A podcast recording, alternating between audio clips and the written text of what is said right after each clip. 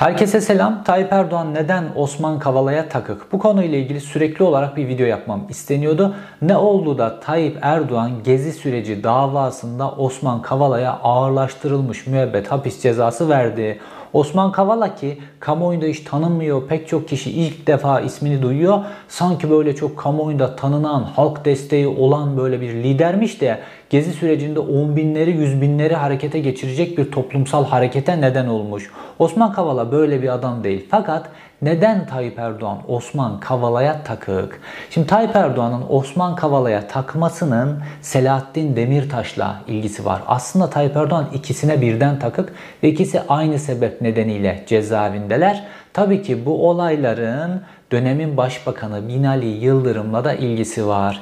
Binali Yıldırım'ın 15 Temmuz sürecinde öldürülmek üzere tıpkı Erol Olçok gibi Boğaziçi Köprüsü'ne sürülmesiyle de bunun ilgisi var. Tabii ki bunların hepsinin Milli İstihbarat Teşkilatı etrafında dönen bilgilerle de ilgisi var. Yine dop dolu, yine bilgi dolu bir video ile karşınızdayım.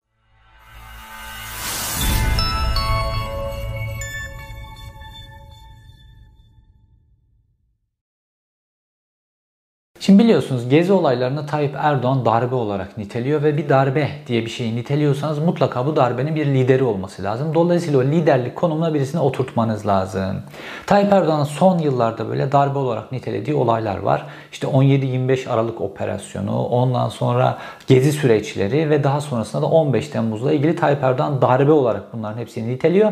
Ve şu an kurduğu rejimi bu üçlü sac ayağının üzerine kurdu. Bu üç darbe söyleminin üzerine kurdu. Dolayısıyla bu 3 darbe hikayesinde Tayyip Erdoğan kesinlikle bir gedik istemiyor. Bunları darbe olarak oturtmak istiyor. Bununla ilgili yargı kararlarını çıkartıyor bu şekilde. 17-25 Aralık'taki polislere de müebbet cezaları verdiler.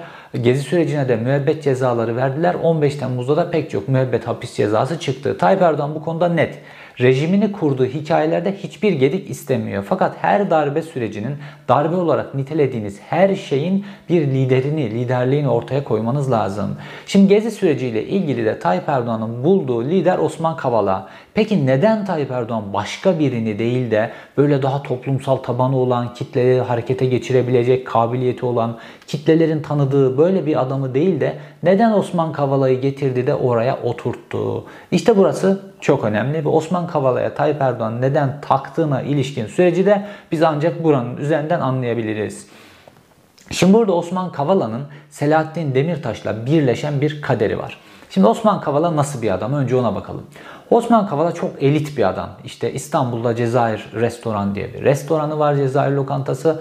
Orada genelde çok çok üst düzey elit akademisyenler, gazeteciler, sivil toplumun önde gelen isimler ve çok elit siyasetçilerle filan buluşan ve lobi yapan bir adam Osman Kavala. İşte uluslararası lobilerle de ilişkileri var. Evet, böyle bir adam Osman Kavala. Fakat Osman Kavala böyle bu elit çevrenin içerisinde dolayısıyla da Kürt hareketiyle de ilgili ve Kürt hareketinin elitleriyle de Osman Kavala bir şekilde etkileşim içerisinde onları da etkileyebilen bir adam düşünceleriyle. Fakat Osman Kavala halkı etkileyebilecek bir adam değil. Yani Osman Kavala'nın çabaları çok elit bir cümle zümrenin içerisinde kalıyor. Böyle kitleleri hele sokağa çıkacak şekilde Osman Kavala'nın etkilemesi mümkün değil. Gezi olayları Osman Kavala'dan bağımsız olarak gelişti. Evet gezi olaylarını Osman Kavala da destekledi. Oraya gitti bazı faaliyetlerde de bulundu ama gezi olaylarını yönetmek şu bu filan Osman Kavala'nın kalibresinin çok üzerinde kalacak şeyler. Çünkü gezi olaylarının ülkeye yayılımına da bakarsanız böyle çok lideri olan bir hareketin hareket şeklinde bir yapısı da yok gezi olayları aslına bakarsanız. Lideri olması için bir kere hedefinin çok net olması lazım vesaire vesaire. İnsanlar şikayetlerini bir şekilde, hayatları ile ilgili şikayetlerini bir şekilde orada anlattılar vesaire. Şimdi Osman Kavala'ya Tayyip Erdoğan'ın takık olmasının temel sebebi tıpkı Selahattin Demirtaş gibi kendisinin başkanlıkla ilgili hayallerini ertelemek zorunda bırakması, başkanlıkla ilgili hayallerini realize edebilmek için çok daha radikal şeyler yapmak zorunda kendisini bırakmasıyla ilgili. Biz bunun ipucunu nereden görüyoruz? Biz bunun ipucunu 2013 yılındaki İmralı tutanaklarında görüyoruz. Biliyorsunuz çözüm sürecinin devam ettiği zamanlarda e, HDP'li heyetler, bazı Kürt aydınlar vesaire İmralı Adası'na gidip Abdullah Öcalan'ı ziyaret ediyorlardı. Ve bu ziyaretlerde de devlet tabii ki onları dinliyor, dinlemeye alıyor kayıt altında her şey. Devletin bir görevlisi de odanın içerisinde bulunuyor. O not alıyor sürekli ve bunlar tutanak haline getiriliyor. Ve bu İmralı tutanakları Milliyet gazetesine Namık Durukan imzasıyla yayınlandı. O zaman İmralı tutanakları başlığıyla İmralı'daki e, işte Pervin Buldan, e, Altan Tan ve Sırrı Süreyya Önder'in gittiği e, İmralı'daki o ziyaretin tutanaklarıydı bunlar. Ve burada Osman Kavala'nın ismi geçiyordu bu ziyarette ve Osman Kavala'nın ismi başkanlık sistemi çerçevesinde geçiyordu. İmralı tutanaklarından birebir okuyalım. Sırrı Süreyya Önder biliyorsunuz o da sonra tutuklandı. O da bunun bedelini ödedi. Sonra şu an sessizliğe büründü Sırrı Süreyya Önder. Onunla ilgili Sırrı Süreyya Önder Öcalan'la konuşuyor. Diyor ki ee, başkanım her şeyi konuştuk. Bir de başkanlık meselesi var. Kamuoyu bu konuda çok hassas. Osman Kavala'nın size selamı var. Totaliter totaliter bir yapıya dönüşmesinden endişe ediyorlar diyor. Yani Osman Kavala başkanlık sisteminin Türkiye'yi totaliter bir yapıya dönüştüreceğine ilişkin endişelerini Sırrı Süreyya Önder üzerinden Abdullah Öcalan'a gönderiyor. Şimdi başkanlık sistemi neden Abdullah Öcalan'ın olduğu bir ortamda tartışılıyor? Çünkü e, Abdullah Öcalan'la çözüm sürecinde Tayyip Erdoğan'la Abdullah Öcalan arasındaki pazarlık başkanlık sistemi ile ilgili. Yani e, Abdullah Öcalan diyor ki hepimizi serbest bırakacaksınız, özgürleştireceksiniz. E, Güneydoğu ve Doğu Anadolu'nun bir kısmında özerk yapılar kurmamıza izin vereceksiniz. Yani bir statü vereceksiniz orada bize. Bu federatif bir yapı olabilir vesaire bunlar tartışılır. Fakat Türkiye'den kopmadan bir yapı fakat statü orada bize vereceksiniz. Biz de bunun karşılığında sana başkanlığı vereceğiz. Yani Abdullah Öcalan açısından konu tamamen pazarlıkla ilgili. Tayyip Erdoğan açısından da pazarlıkla ilgili. Kürt sorunun çözümü şu bu vesaire bunlar aslında yok yani esas masanın background'unda. Bunlar sonuç olarak doğurabilecek şeyler. Ve Abdullah Öcalan da biliyor Tayyip Erdoğan'ın ne istediğini. Tayyip Erdoğan da Abdullah Öcalan'ın ne istediğini biliyor. Dolayısıyla konu başkanlık sistemi ve statü etrafında dönüyor. Ve Osman Kavala'nın bu lafından sonra Abdullah Öcalan cevap veriyor Osman Kavala'nın bu başkanlıkla ilgili endişelerini iletmesi üzerine Sırrı Süreyya Önder'in. Abdullah Öcalan diyor ki başkanlık sistemi düşünülebilir. Biz Tayyip Bey'in başkanlığını destekleriz. Biz AKP ile bu temelde bir başkanlık ittifakına girebiliriz.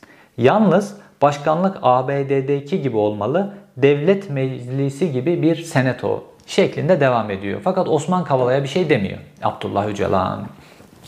Şimdi sonrasında biliyorsunuz Selahattin Demirtaş ortaya çıktı ve seni başkan yaptırmayacağız dedi. Ve sonrasında da Selahattin Demirtaş'ın hakikaten de dediği gibi 2015 e, yılındaki 7 Haziran'daki seçimleri Tayyip Erdoğan kaybetti. Tek başına iktidar avantajını Tayyip Erdoğan kaybetti. Ve sonrasında Tayyip Erdoğan başkanlığını realize edebilmek için kendi meşruiyetini kaybedeceği, dünyanın gözünde de halkın gözünde de meşruiyetini kaybedeceği adımlar atmak zorunda kaldı. Yani başkanlığı elde etmek Tayyip Erdoğan için çok pahalı hale geldi. Normalde plan şuydu. HDP 7 e, Haziran seçimlerinde olduğu gibi tek başına parti olarak seçime girmeyecek. Yine bağımsız adaylar üzerinden girecek. Bağımsız adaylar üzerinden seçime girdiği zaman AKP yine tek başına iktidar oluyor. Sonrasında da yine HDP'nin mecliste vereceği oy desteğiyle birlikte başkanlık sistemine geçilecek. Karşılığında da özerklikle ilgili bir e, söz verilmiş. Kürtlere özerklikle ilgili bir e, meclise yasa sevk edilecek. Fakat Selahattin Demirtaş ve Osman Kavala şunu biliyorlar ki Tayyip Erdoğan bunu hiçbir zaman yapmayacak. Tayyip Erdoğan başkan olduğu zaman eski Türkiye'yi de aratır biçimde faşist, eski Türkiye'yi de aratır biçimde diktatöryal bir rejim kuracak. Dolayısıyla Kürtlere hiçbir hak vermeyecek. Selahattin Demirtaş ve Osman Kavala bu konuda netler. Abdullah Öcalan'dan farklı düşünüyorlar. Fakat Abdullah Öcalan Orada fokuslandığı nokta Türkiye'nin genel demokratikleşmesi vesaire değil. Biz kendi hakkımıza bakalım diyor. Pazarlık masasında mantıklı mı? Kendisine göre mantıklı. Fakat Selahattin Demirtaş hakikaten o seçimlerde başkan yaptırtmadı Tayyip Erdoğan'ı. Bunun önünü kesti. Sonrasında da Tayyip Erdoğan mecburen başkanlığı elde etmek için ağır faturayı üstlenmek zorunda kaldı ve meşruiyetini kaybetti. Ne yaptı? Çözüm süreci masasını devirdi. Güneydoğu'da yeniden çatışmalar başladı. İşte biliyorsunuz şehirlerin yerle bir olduğu, Cizre'nin, Nusaybin'in yerle bir olduğu çatışmalar oldu. Yüzlerce, binlerce insan hayatını kaybetti. Türkiye iyice içine kapandı ve 15 Temmuz gibi bir şeyle gerçekleşmek zorunda kaldıktan sonra Tayyip Erdoğan başkanlığı ancak elde edebildi. Yani birkaç yıl sürdü ve çok ağır bir fatura çıktı Tayyip Erdoğan'ın eline ve bunun karşılığında da Tayyip Erdoğan dünyada da Türkiye'de de meşruiyetini kaybetti. Normalde o zamana kadar meşru bir çizgide gidiyor ve sistemi de çok kolaylıkla bu pazarlıkla Öcalan'la olan pazarlığıyla kolaylıkla değiştirmeyi hedefliyordu. Fakat Osman Kavala ve Selahattin Demirtaş bunu yemedi. İşte Osman Kavala'nın o notlarında verdiği uç gibi Osman Kavala Kürt hareketinin elitleriyle, HDP'nin elitleriyle sürekli görüşen bir insan ve Osman Kavala sürekli olarak başkanlık sisteminin Türkiye'yi bir felakete götüreceğini, dolayısıyla HDP'nin kendisini burada bir aparata dönüştürmemesi gerektiğini sürekli söylüyor. Ve Selahattin Demirtaş'ı da etkileyen fikirler, Sırrı Süreyya Önder'i de etkileyen fikirler. Çünkü Sırrı Süreyya Önder de Selahattin Demirtaş üzerinde çok etkili. Hatta o Selahattin Demirtaş'ın böyle çok zeki söylemleri vardır. Zeki propaganda, işte sloganları vesaire vardır. Bunlar da hep Sırrı Süreyya'nın etkisi vardır. Sırrı Süreyya Önder, Selahattin Demirtaş, Osman Kavala vesaire bunlar çok e, birbirleriyle etkileşim içerisinde olan insanlar. Dolayısıyla Tayyip Erdoğan bunun faturasını, çok kinci bir adamdır Tayyip Erdoğan, bunun faturasını üçüne birden kesti. Sırayı Süreyya Önder, o Dolmabahçe mütabakatı masası var ya, o sebeple Sırrı Süreyya Önder tutuklandı biliyorsunuz. Ee, ve Sırrı Süreyya Önder'den başka da kimse orada Yalçın Akdoğan da vardı. O tutuklanmadı mesela. Başkaları da aynı şekilde tutuklanmadılar ama Sırrı Süreyya Önder'e de oranın üzerinden bu faturayı ödetti ve Sırrı Süreyya Önder'i hapse gönderdi. Aynı şekilde Osman Kavala'yı da işte bir sebep bularak hapiste tuttu ve Selahattin Demirtaş da bildiğiniz gibi o zamandan beri hapiste tutuyor. Bunun bedelini ödetiyor. Normalde Osman Kavala'yı e, bu kini olduğu için Osman Kavala'ya Osman Kavala ile ilgili Avrupa İnsan Hakları Mahkemesi tahliye edilmesi yönünde karar verdi. Sonra bu kararı mahkeme uyguladı ve sonrasında da biliyorsunuz hemen savcılık yeni bir dosya icat edip Osman Kavala'yı bu sefer 15 Temmuz darbe girişimiyle ilgili tutukladılar. E, iç, e, cezaevinde tuttular. Hemen anında tahliye kararını uygulamadılar. Cezaevinde tuttular. Fakat şimdi dava bitti. Osman Kavala'ya ağırlaştırılmış müebbet hapis cezası verdiler. Fakat 15 Temmuz'la ilgili hiçbir şey yok kararda. Ya adamı bu sebeple tutukladın ikinci kez fakat 15 Temmuz'la ilgili hiçbir şey yok o dosyanın içerisinde. Ve Selahattin Demirtaş'la ilgili fatura da böyle aslına bakarsanız. Şimdi önce Kobani olayları nedeniyle tutuklandı ya Selahattin Demirtaş. Baktığımızda Kobani olayları 6-7 Ekim 2014'te. Yani Kobani olayları oluyor, işte çatışmalar çıkıyor, ölen ölüyor, kalan kalıyor. Bunun tartışması yapılıyor. 5 ay sonra Kobani olaylarından 5 ay sonra 28 Şubat 2015'te bu sefer e, HDP'lilerle AKP'liler Dolmabahçe'de bir araya geldiler. İşte Yalçın Akdoğan da vardı, hükümetin temsilcileri Efkanala da vardı. Ondan sonra ve karşı tarafta da işte Sırrı Süreyya Önder, Pervin Buldan vesaire var. Ve bunlar bir mütabakata vardılar. Çözüm süreciyle ilgili ikinci bir yasal adımların atılacağı, meclis zeminine getireceği bir mütabakata vardılar. Ve Dolmabahçe'de hükümet üyeleriyle HDP'liler bu mütabakatı açıkladılar. Madem Kobani olaylarında ülkeyi bölecek, çatışmaya sürükleyecek bir şeyler yapmış Selahattin Demirtaş, neden 5 ay sonra Selahattin Demirtaş'ın yönettiği partinin önemli isimleriyle masaya Dolmabahçe'de oturuyorsun ve böyle bir mütabakat metni ortaya çıkarıyorsun? Tayyip Erdoğan benden habersiz filan oldu diyemez yani. Ülkenin cumhurbaşkanıydı, herkese, her şeye hakimdi ve Yalçın Akdoğan da Tayyip Erdoğan'ın sağ kolu diyebileceğimiz adamlardan bir tanesidir. Hala da sarayda yanında tutmaktadır Yalçın Akdoğan'ı. Dolayısıyla Yalçın Akdoğan'a Dolmabahçe e, görüşmesine giderken filan bunlar hepsi Tayyip Erdoğan'ın koordinasyonunda oldu. Fakat sonrasında Tayyip Erdoğan o masayı devirdi ayrı konu.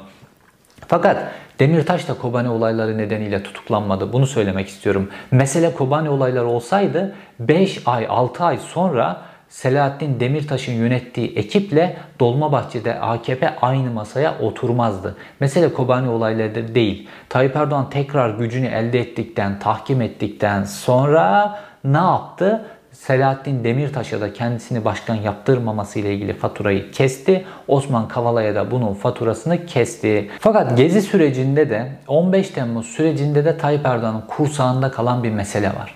Tayyip Erdoğan böyle ülkeyi komple ele geçirmek için fırsatlar ele geçirmişti. İkisinde de tam istediği gibi neticeyi vermedi. Gezi sürecindeki ilerleme aşamasında da 15 Temmuz'daki ilerleme aşamasında da aynı e, şey oldu. Dolayısıyla Gezi sürecinde Osman Kavala'nın şöyle bir rolü var. Bunu Gezi davasında da anlattı pek çok şahit. İşte Osman Kavala'nın avukatlarını sunduğu şahitler, o dönem medyada çıkan haberlerle vesaire. Osman Kavala o zaman gezi sürecinin barışçıl bir çerçevede kalmasını istiyor. Hatta Emine Erdoğan'la ilgili bazı çirkin ifadeler iç, içeren böyle duvara yazılamalar yapılmış. Osman Kavala adam tutuyor, getiriyor, o yazıları sildirtiyor orada filan. Yani gezi sürecinin böyle bir sivil şekilde yürümesi için Osman Kavala da kendi çapında bazı e, hamleler yapıyor. Fakat Osman Kavala'nın böyle gezinin bütününe hakim olması gibi filan bir süreç mümkün değil. Hatta Gezi Parkı'na gitse o Gezi Parkı'ndaki gençlerin %99'u Osman Kavala'yı tanımaz. Osman Kavala böyle tanınan, bilinen, etkili toplumu harekete geçirecek filan. Zaten böyle utangaç kitlelere konuşamaz bile. Böyle bir yönü yok Osman Kavala'nın. Osman Kavala Türkiye'nin gündeminde olan bir adam değildi. Sadece dediğim gibi HDP filan oralarda böyle elit kesimin üzerinde etkili olan bir kişi Osman Kavala. Fakat Gezi sürecinde Tayyip Erdoğan'ın kursağında kalan nokta şu.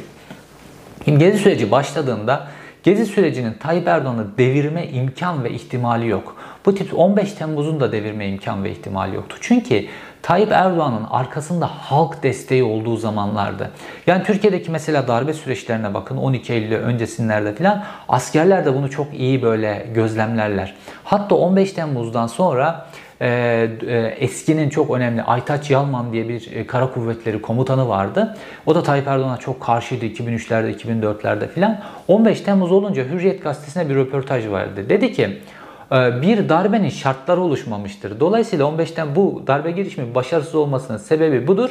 Çünkü arkasında halk desteği vardır Tayyip Erdoğan'ın diyor. Hakikaten de Türkiye'deki darbelerde baktığınızda iktidarın arkasındaki işte ekonomik kriz olmuş, o olmuş, bu olmuş, tok sokaklar terörize edilmiş filan. E, iktidarın arkasından halk desteği gittiğine emin olduktan sonra askerler harekete geçmişler. Dolayısıyla Gezi sürecinde de 15 Temmuz'da da Tayyip Erdoğan arkasında halk desteği var. Tayyip Erdoğan'ın oyu çok yüksek o süreçlerde. Dolayısıyla başarılı olması mümkün değil. Bir lideri halk devirir. Arkasındaki halk desteği boşalınca bir sebepten devrilebilir. Bu seçim olabilir, halk isyanı olabilir, dünya tarihlerinde görüyoruz. Darbe olabilir. Fakat esas olarak halk desteğinin azalması lazım. Halk desteği varsa bu tip girişimlerin hepsi başarısız olur. Şimdi gezi sürecinde de Tayyip Erdoğan arkasında bu halk desteği olduğundan emin. Dolayısıyla sokaklara çıkan o yüz binler filan Tayyip Erdoğan'ı devirebilecek bir noktada değil. Fakat Tayyip Erdoğan'a bir gerekçe verebilirler. O öyle bir e, kritik duruma geldi gezi süreci ve bu gerekçeyle Tayyip Erdoğan ülkenin üstüne komple çökebilecek bir fırsat elde etmiş olabilirdi. Bu gerekçe de Başbakanlık ya da Tayyip Erdoğan'ın İstanbul'da kullandığı Dolmabahçe konutuna halkın girmesi şeklinde gerekçeydi. Fakat o dönem Tayyip Erdoğan polis teşkilatını ve e, mülki amirleri tam olarak elinde tutamıyordu Tayyip Erdoğan. Şimdi polis teşkilatına bakın şimdiki olaylarda istenen yerde polisi çekiyorlar Halk giriyor, oradan bir gerekçe üretiyorlar. İstenen yerde polis teşkilatı öyle bir sert oluyor ki halk eziyor. 10 kişi bir araya gelemiyor. Şu an böyle. Fakat o dönem kanunları uygulayan polis teşkilatı mülki idare amirleri vardı. Dolayısıyla orada beklediler. Orada normalde Tayyip Erdoğan vereceği birkaç tane yumuşak mesajla, birkaç yumuşak hamleyle gezi sürecini o süreçte bitirebilirdi. Ne diyebilirdi mesela Tayyip Erdoğan? Topçu kışlasını oraya yapmayacağız. Orası park olarak kalacak. Sadece bu cümleyi söylese gezi süreci orada tamamen sönümlenecek. Artık insanlar da siz artık niye buradasınız filan diyecek noktaya geleceklerdi. Bir sebep kalmayacaktı orada. O gençler de kendilerini işte parkı korumuş zafer e, havasında gençlerin çoğu da dağılacaktı. Fakat Tayyip Erdoğan bunu yapmadı. Körükleyerek körükleyerek devam etti. Ve o zaman Dolmabahçe'ye yönelik en son artık gerilimin iyi arttığı noktada Dolmabahçe'ye yönelik halk yürümeye başlıyor. Çünkü Tayyip Erdoğan ofisi Dolmabahçe Sarayı'nın içerisinde yani İstanbul'daki başbakanlık diyebileceğimiz bir nokta. Ve orada halk geliyor. Yani yine tansiyonu düşürecek bir hamle yok. Fakat o zaman polis teşkilatı eğer bu halk Dolmabahçe Sarayı'na girerse Ondan sonra artık ülkede ne olacağı askeri de gönderebilir artık Tayyip Erdoğan her şeyi yapabilir orada. Artık böyle çok kanlı bir süreç olacağının o zamanki polis teşkilatı farkında. Fakat kalabalık çok fazla yürüyor. Polis sayısı son derece yetersiz kalıyor büyük kalabalığın karşısında ve Dolmabahçe Sarayı'nın içerisine halk girecek. Ve o dönem şu an ismini hatırlayamıyorum ama o dönem e, İstanbul Çevik Kuvvet Şube Müdürü var. Ve o böyle şöyle zeki bir hamlede bulunuyor. Zeki bir polis şefi. Ve e, Haliç'e e, çevik kuvvet polislerini gönderiyor. Haliç'ten iki tane feribota çelik kuvvet polislerini bindiriyor. Dolmabahçe'ye Boğaz'dan kıyı tarafından yanaştırıyor. Polisleri oradan indiriyorlar ve polisler Dolmabahçe Sarayı'nın içerisinden halkı kapıyı oradan durdurarak halkın Dolmabahçe Sarayı'nın içerisine girmesini engelliyorlar. Peki bu polis şefine ne mi oldu? Bu büyük başarısı karşısında Tayyip Erdoğan madalyalandırması lazım filan. Şu an cezaevinde müebbet yedi bu polis şefi. Şimdi bunun benzeri başbakanlıkta oldu. Başbakanlıktaki o eski başbakanlık binası o zaman saray yoktu. Oraya yönelik de halk geliyor. O zaman da gerçekten Ankara Polis Teşkilatı halkı oraya sokmamak için Gezi Parkı'ndan daha fazla gaz bombası kullandılar. Ben o zaman Ankara'da yaşıyordum. Bir hafta sonra bile Ankara Kızılay Meydanı'nda e, metroya indiğinizde Orada gaz bombalarının kokusunu duyabiliyordunuz. Bir hafta sonra binlerce gaz bombası kullanıldı vesaire ve halkın başbakanlığa girmesi engellendi. Tayyip Erdoğan ve onun kadrosu o zaman gezi sürecini hani gezi süreci diye, gezi protestoları diye adlandırıyoruz ya. Onlar Alevi isyanı diye adlandırıyorlardı ve onlar için uygun bir ortam vardı. Ana muhalefet partisinin başına bir Alevi geçmiş. Dolayısıyla işte bir Alevi isyanı da olmuş onlara göre. İşte İstanbul'da, Ankara'ya, toplumun farklı yerlerinde ve bunlar eğer bir başbakanlığa ya da e, Dolmabahçe Sarayı'na girebilselerdi bu artık böyle şiddet boyutuna varmış. Böyle hükümeti e, devirmeye yönelik işte o ağır ceza maddeleri üzerinden yargılanabilecek bir noktaya gelmiş olabilecekti. Ondan sonra Tayyip Erdoğan'ın nasıl bir şiddetle onları bastıracağını ve bu kendisine hedef olarak seçtiği grubun Aleviler olacağını görecektiniz. Çünkü rejimini kurmak için Tayyip Erdoğan bir grubu düşman olarak e, nitelemesi lazım. O grubun üzerine gitmesi lazım. Terörle mücadele yasalarını vesaire çok sert biçimde kullanıp ondan sonra toplumun bütününü bastırması lazım. Fakat Dolmabahçe'ye ve Başbakanlık binasına halk sokulmayınca Tayyip Erdoğan'ın o Alevi isyanı ve bir Alevi grubunun üzerine baskı kurarak oradan toplumun tamamını sindirme projesi o dönem kursağında kaldı. Gezi kursağında kaldı. Sonra geldik 15 Temmuz'a. İşte 15 Temmuz'la ilgili mesele de Binali Yıldırım'ın öldürülmesiyle de son derece ilgili. Çünkü Gezi gibi, Gezi'de e, Tayyip Erdoğan'ın e, yapmak istediklerini kursağında bırakanlardan biri Osman Kavala olduğu gibi Gezi e, 15 Temmuz sürecinde de Tayyip Erdoğan'ın yapmak istediklerini kursağında bırakan şey Binali Yıldırım'ın öldürülmemiş olmasıdır. Geçtiğimiz günlerde gazeteci Levent Gültekin Kasırga isimli bir kitap yayınladı ve o kitapta 15 Temmuz ve Binali Yıldırım'la ilgili anlattığı bir olay özellikle bu YouTube ortamında çok tartışıldı. O olay neydi? Biliyorsunuz 15 Temmuz'da Binali Yıldırım başbakandı, Tayyip Erdoğan da cumhurbaşkanıydı ve Milli İstihbarat Teşkilatı da o dönem başbakanlığa bağlıydı 15 Temmuz sürecinde. Şimdi 15 Temmuz günü o kadar olay oluyor.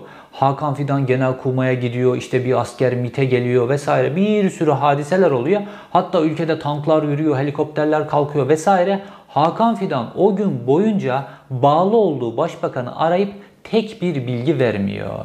Ve sonrasında 15 Temmuz geçtikten sonra Binali Yıldırım da Hakan Fidan'ı çağırıyor. Ve diyor ki işte bunlar bunlar bunlar böyle böyle oldu. Sen bana bağlısın. Niye bana bununla ilgili hiçbir bilgi vermedin? Öncesindeki süreçte, sonrasındaki süreçte olduğu gün hiçbir bilgi vermedin. Hakan Fidan'ın üzerine gidiyor Binali Yıldırım üzerine gidiyor ve Hakan Fidan da en sonunda diyor ki 15 Temmuz ve bu konuyla ilgili sorularınızın cevabı bende değil. Bunların hepsini Sayın Cumhurbaşkanı'na sorun diyor. Ondan sonra Binali Yıldırım kalkıyor başbakan olarak gidiyor Cumhurbaşkanı'na. Diyor ki ben Hakan Fidan'a böyle böyle böyle bunları sordum. Hakan Fidan'a dedi ki 15 Temmuz'la ilgili bu soruların cevabı bende değil Cumhurbaşkanı da o yüzden ben de size soruyorum diyor. Cumhurbaşkanı da diyor ki Binali diyor bu 15 Temmuz'la ilgili konuları karıştırma. Bir daha da bana 15 Temmuz'la ilgili hiçbir şey sorma diyor. Binali Yıldırım orada defteri kapatıyor. Şimdi Levent Gültekin bunları Ankara'daki çok üst düzey bir bürokrattan aldığı bilgi olarak kitabında paylaşıyor. Fakat Binali Yıldırım 4 Ağustos 2016'da CNN Türk televizyonunda Hande Fırat'ın konuğuydu. Ve CNN Türk televizyonunda yani darbeden yaklaşık 20 gün sonra CNN Türk televizyonunda Hande Fırat aynı bu soruyu kamuoyuna açık biçimde sordu. Dedi ki Hakan Fidan o gün size hiçbir bilgi vermiyor. Bunu Hakan Fidan'a sordunuz mu diyor. Binali Yıldırım, Yıldırım da sordum diyor. Hande Fırat diyor ki ne cevap verdi diyor. Doğrusu bir cevap veremedi diyor. Aynı zamanda başbakana da söylemeniz gerekir. Çünkü siz başbakana karşı sorumlusunuz, bağlısınız. Ha, bunun cevabını veremedi. Herhangi bir şey de söyleyemedi. Doğrusu bu. Ne kadar enteresan değil mi? Doğrusu bir cevap veremedi. Ama Hakan Fidan o koltukta oturmaya devam ediyor. İşte bu soruların hepsinin cevabı Binali Yıldırım'ın o gün başına geleceklerle ilgili. Çünkü Türkiye'de bu kadar şey oluyor. Bu olanlardan Binali Yıldırım'ın hiçbir biçimde haberi olmaması lazım ki Binali Yıldırım farklı önlemler alamasın ve o gün Boğaziçi Köprüsü'ne yönlendirildiğinde Boğaziçi Köprüsü'ne gitsin Tıpkı Erol Olçok gibi. Erol Olçok da o gün ki Tayyip Erdoğan'ın has dairesindeki adamlardan bir tanesidir. Binali Yıldırım kadar Tayyip Erdoğan'ın has dairesindeki adamlardan bir tanesiydi. Erol Olçok da o gün Boğaziçi Köprüsü'ne doğrudan Tayyip Erdoğan'ın yanındaki isimlerin direktiflerine uyarak Boğaziçi Köprüsü'ne gidiyor ve Başbakan olarak Binali Yıldırım da o gün Boğaziçi Köprüsü'ne yönlendiriliyor. Ve Erol Olçok oraya gittiğinde düşünün öyle bir ortam var ki Erol Olçok ve oğlu bütün o karabalığın içerisinde bir baba ve oğul seçiliyor. O kalabalığın içerisinde Erol Olçok ya da başka biri falan değil. İkisi birden seçiliyor ve nokta atışı vuruluyor. Hatta ne kadar enteresan biliyor musunuz? Orada o gün AFP'nin e, foto muhabiri de var orada. Onun olmasına rağmen bu nokta atışı atışlardan e, geri kalmıyorlar. Atışı gerçekleştiriyorlar ve AFP muhabiri de Erol Olçok yerde daha yaralıyken canlı teslim etmeden fotoğrafını çekiyor. Bu fotoğrafı ben gördüm AFP'de. Fakat hiç kimse bu fotoğrafı niyeyse yayınlamadı Türk, med Türk medyasında.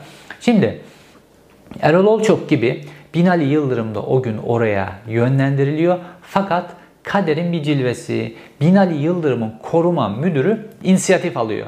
Ve koruma müdürü kendi devrelerini, köprünün yanında olan bir arkadaşını vesaire onları bunları kendi çevrimini arıyor. Ve onların hepsi de diyorlar ki sakın başbakanı köprüye getirme. Ve bu bilgiyi aldıktan sonra koruma müdürü dönüyor, Binali Yıldırım'ı ikna ediyor ve köprüye gelmekten vazgeçip Anadolu yakasından basıyorlar ve dolayısıyla işte Çankırı vesaire, Ilgaz Dağı vesaire oralara çok İstanbul'dan ve Ankara'dan uzak noktalara doğru gidiyorlar. Tamamen koruma müdürü o andan itibaren inisiyatif ele alıyor. Eğer koruma müdürü o telefonları yapmasa, inisiyatif almasa, gerçek bir koruma müdürlüğü yapmasa bilmiyorum belki şimdi o koruma müdürü de hapistedir, cezaevindedir onu da bilmiyorum. Ee, ya da KHK ile ihraç edilmiştir. O Binali Yıldırım oraya gidecek ve Binali Yıldırım da öldürülecek. Binali Yıldırım öldürüldükten sonra bu çok kritik bir nokta olurdu Türkiye açısından da dünya açısından da. İşte gezi olaylarında Dolmabahçe ve Başbakanlığa girilemeyince Tayyip Erdoğan kursağında kaldı ya. E, aynı şeyi Tayyip Erdoğan bir kez daha kursağında yutkunmak zorunda kaldı. Çünkü ülkenin başbakanının sokak ortasında öldürüldüğü bir ortamda Tayyip Erdoğan ne yapsa Türkiye'den de dünyadan da kimsenin sesi çıkmazdı. Tayyip Erdoğan artık böyle bir gruba yönelik katliam, belki o zaman Aleviler de hedef, daha sonra Gülen grubu haline gel- geldi 15 Temmuz'da. Normalde 15 Temmuz'da bir tane bile Gülen grubundan bir kişi sokağa çıkmadı. Ee, öyle olsaydı belki de oranın üzerinden yürüyeceklerdi. O olmadı. Fakat Binali Yıldırım'ın öldürülmesi bu gerekçeyi verecekti. Artık Tayyip Erdoğan ne yaparsa yapsın ne dünya ne Türkiye'den hiç kimse sesini çıkaramazdı.